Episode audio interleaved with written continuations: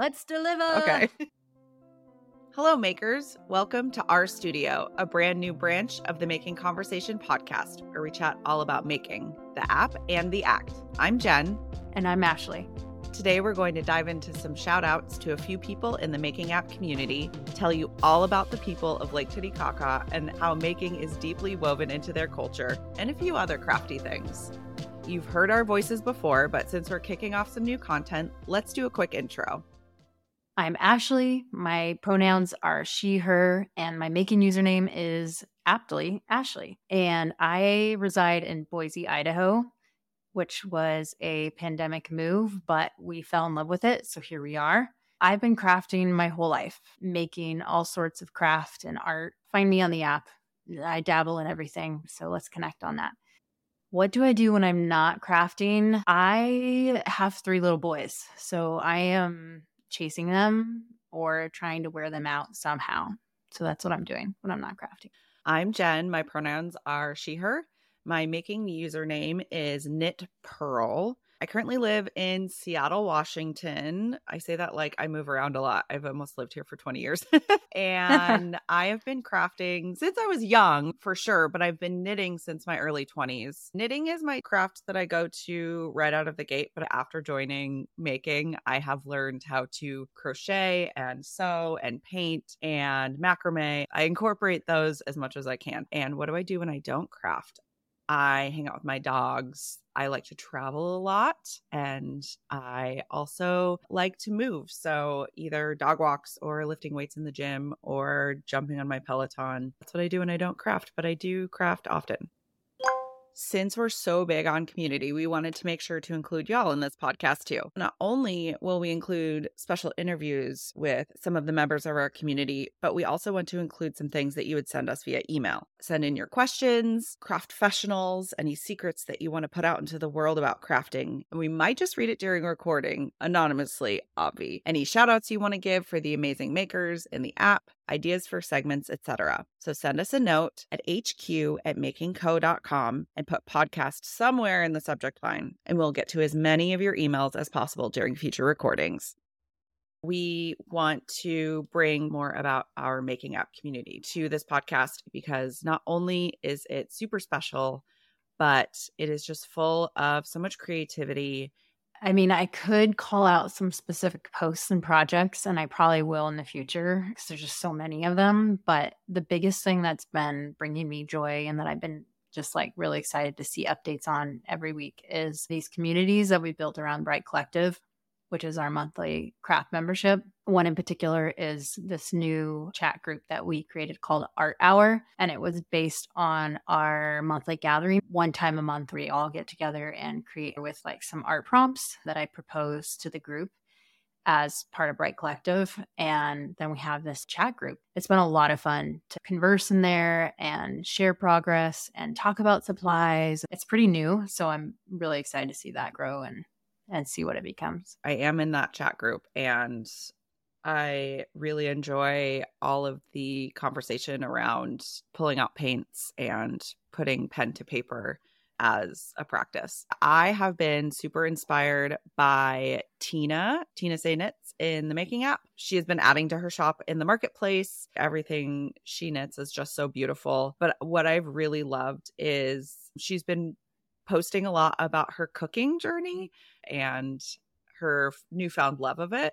Danielle, which is just her handle, Danielle, she has created a sewing journal that not only incorporates art and another practice with the craft of sewing, but it also gives a lot of detail around each clothing item that she's created. One of the things that we've done at Making since the very beginning within our team is usually in like a group team meeting, we've been really cognizant of setting both intentions and also talking about what we're grateful for. So we'll get to the second part later, but I think it's always really important to talk about what is our intention, like either in our making, in our life, and we would love to invite any and all people on the app or listeners to share their intentions on the Making app or send us a little message and we'll maybe air it on the podcast. And these don't always have to be centered around making, but mine definitely is. And that is to find time each day to sketch or paint in my sketchbook uh, as sort of like a grounding experience, because I think it's easy just to put things aside and not make time for it. But even just something really short and simple can really create a lot of grounding in your day through the busyness and all the things that we have to do, and bring an element of joy as well. Jen, how about you? My intention is to mindfully harness this energy I have been feeling. One of the things that I have been trying to do over the last year is just listen to my body and mind more. Something that I have really learned about myself is that's what I need to do to really be able to move forward in a way in my life that is intentional. Through the months of November and December, I felt like I needed to take things really slow and give myself a rest, my my brain, my body, and just be slow. Animals hibernate in the winter. And so I wanted to take that same path. This energy really started flowing after I visited you all in Boise, that I just feel this power around what we're building, the time that I'm putting towards it. I want to make sure that it is continuously flowing, but also in a very mindful way. I love it. We have built a whole app around craftiness and being creative. So let's talk about what we're working on. Yeah. I am working on one thing singularly in terms of a type of craft, but I have really just been painting a lot. Like I, I haven't picked up my knitting needles in a while.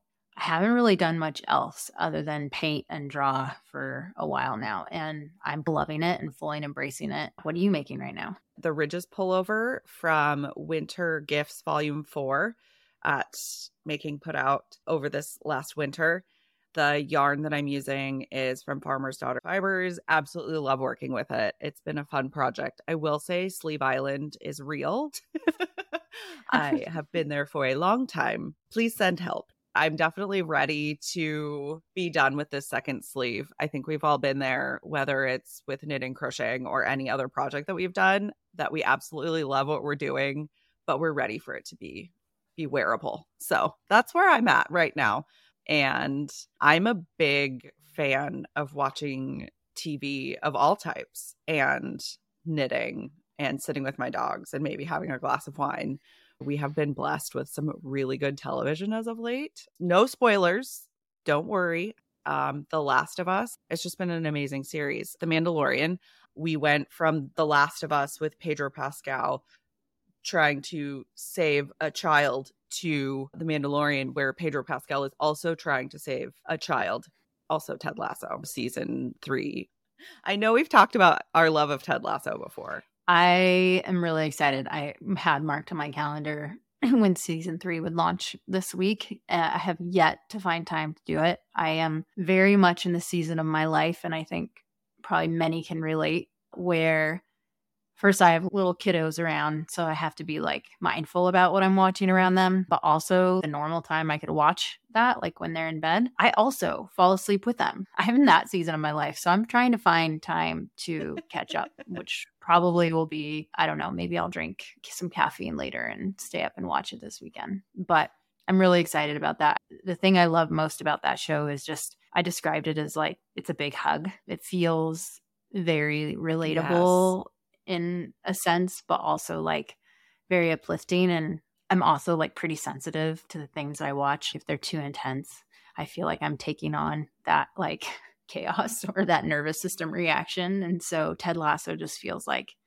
it's going to be okay. And we're all here and it's going to work out. And I love that. I listen to a lot of stuff as a way of learning on my walks. Just, okay, I might not be able to read a book all the time, but I listen to a lot of books. And lately I've been actually listening to podcasts around a bunch of different business things. I'm still vetting them to see if they're worthy of sharing publicly, but that's what I've been spending my time listening to. Here at Making, we talk a lot about our values. If you are interested in what those are, you can head to themakingapp.com backslash about.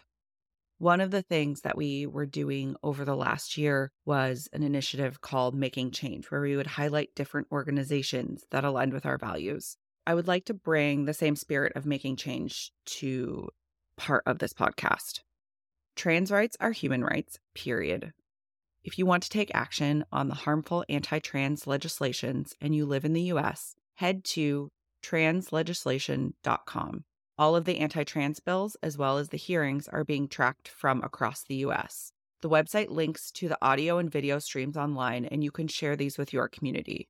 The goal of the website is awareness. They want all eyes on these people trying to pass hate as laws.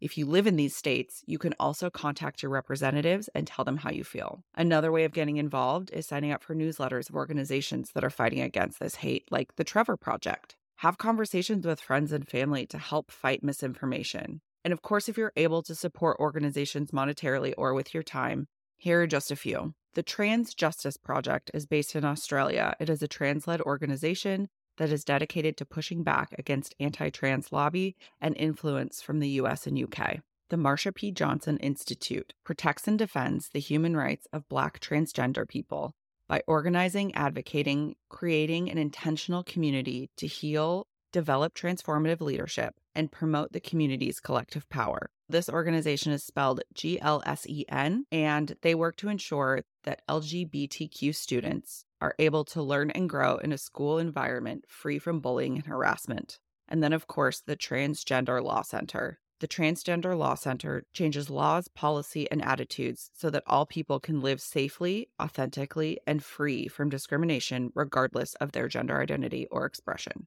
We encourage you to support trans rights now and forever.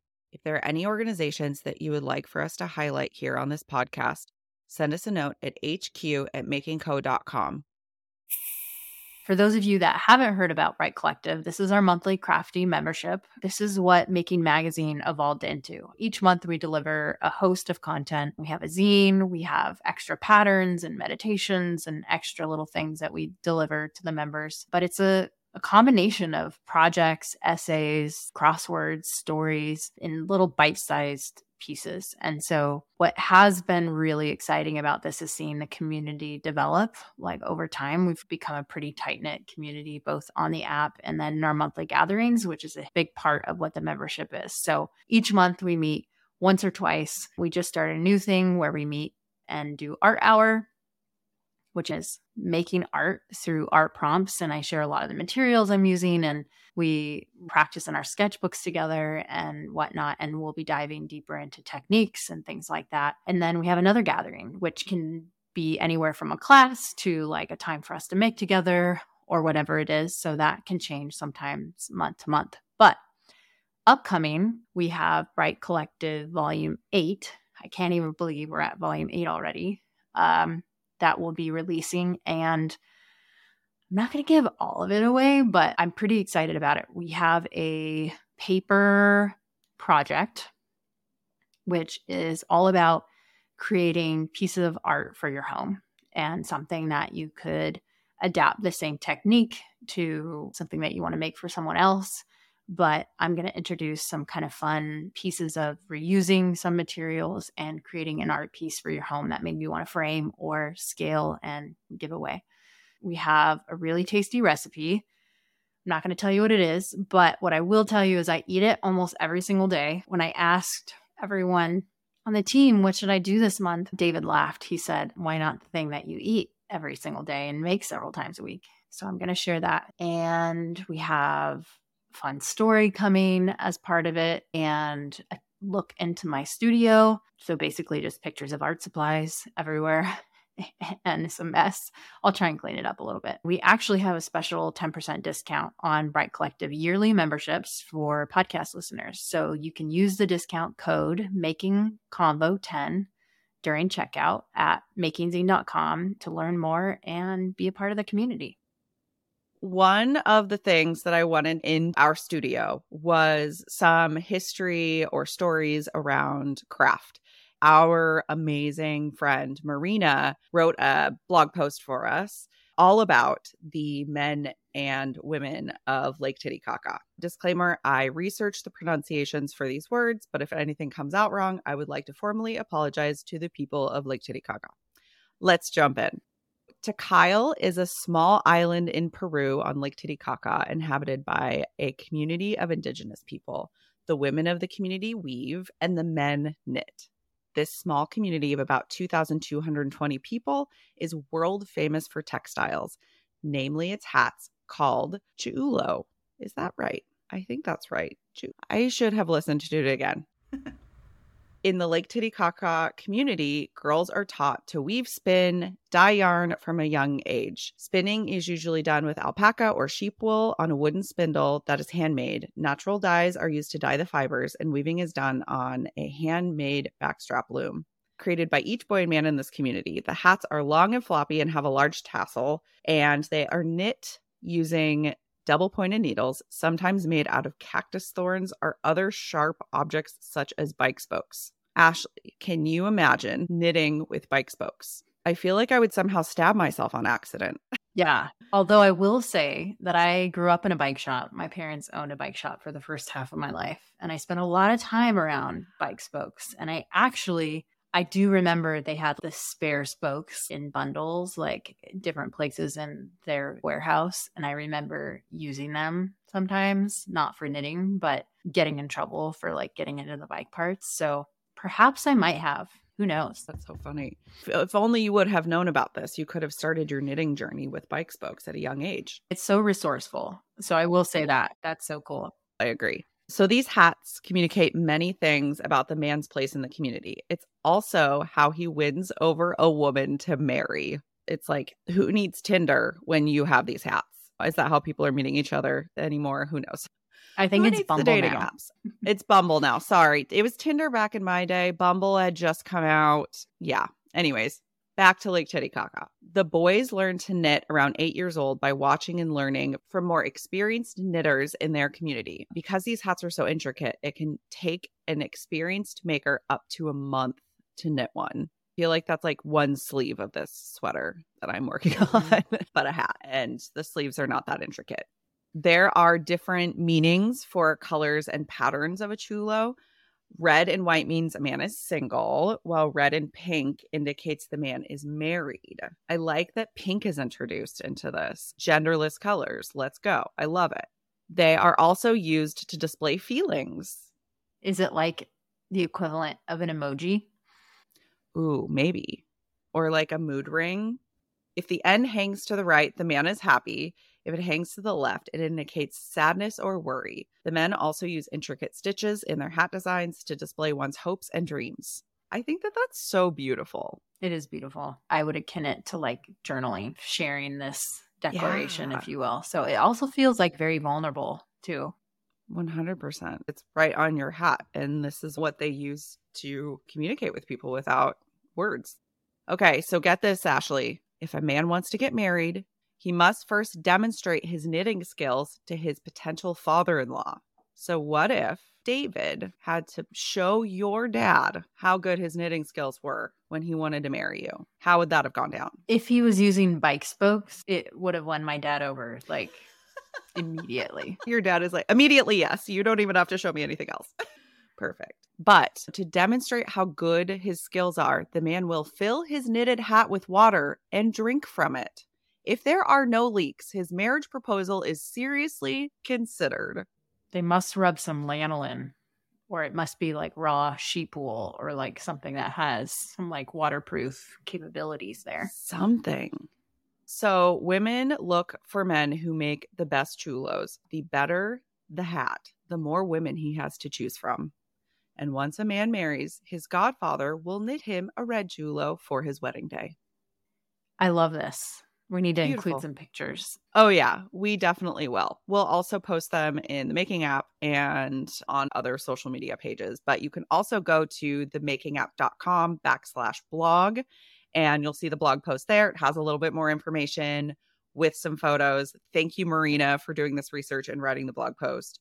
We're so thankful for you. And this history of the men and women of Lake Titicaca is just so fascinating. You'll also hear Marina coming up on future podcasts. Very excited about that. We want to take a moment of gratitude and talk about what we're grateful for. Ashley, what is your moment of gratitude for this episode? I think as we've done this over the last couple of years. I always have so many things I'm grateful for. I think that is a caveat for each time we say this, but I will say this week, I have been exceptionally grateful for the sunshine. It feels like it's actually beginning to be spring. I'm not a huge fan of the time change, but I will say that it's been nice to see the sun a little bit later in the day. And I've been able to steal a little bit of time here and there to go on walks. And I can just feel the heat radiating on my body. And it just feels incredible to see the sun and feel how it lifts my spirits and heals my body. So I am super grateful for the sunshine. How about you? I agree. It has been beautiful this week here in Seattle. We like to call it fake spring when it comes this early, because we know that there will eventually be clouds that roll back in, but we are very grateful for the time that we have. I am so grateful for the people who came to our meetup in Portland. I met some of the amazing people from our app and our community that live in Portland, Oregon. Everyone ranging from users of the app to people who came along with other people, all crafty. Also some people who are in the marketplace too. The conversations that we had just really solidified to me that we are building something that makers really want and need in their lives, and how special they feel when they open the app, and how they know what our intentions are and our values are based on what we're building, and how excited they are that, again, we say this all the time, but this is just the beginning and that they're a part of it right now. So hello to all of my Portland friends. Thank you for coming. Hi, Portland. To celebrate the first episode of our studio, let's do a giveaway. This giveaway is sponsored by Miniature Rhino, aka Jessica Marquez. Miniature Rhino's mission is to share the value of handwork and textiles through accessible, skill-focused classes, creative kits, instructional books, and soft goods made with intention. From the Miniature Rhino Pattern Club, a bi-monthly stitch kit using sustainable materials, to other supplies and her books, you can find everything you need to keep your clothes mended and hand-stitching game strong. To enter this episode's giveaway of Jessica's book, Make and Mend, a Sashiko-inspired craft book, and one of her mending kits, open the Making app and search for our profile, Making. On our profile, you'll see a post about this podcast episode. Just leave a comment and you'll be entered to win. Good luck! To join the amazing community of makers in the Making app, head to the making app dot com to download and sign up, or head to your favorite app store and search Making. You can listen to the Making Conversation podcast wherever you listen to podcasts. Of course, we'd love for you to subscribe and share with your friends. But also, did you know that you can listen to the Making Conversation podcast in the Making app? Open up the Making app and click Discover. Scroll down to Podcasts, and you'll see all current and past podcasts listed there. You can listen while you scroll the feed, post details into a project, search through the marketplace, or even just have it out while you're working on your favorite whip. If you've made it this far and you're interested in sponsoring Making Conversation, send us a note at h q at making co dot com and we'll be in touch. As always, thanks for listening, and we'll see you in the Making app.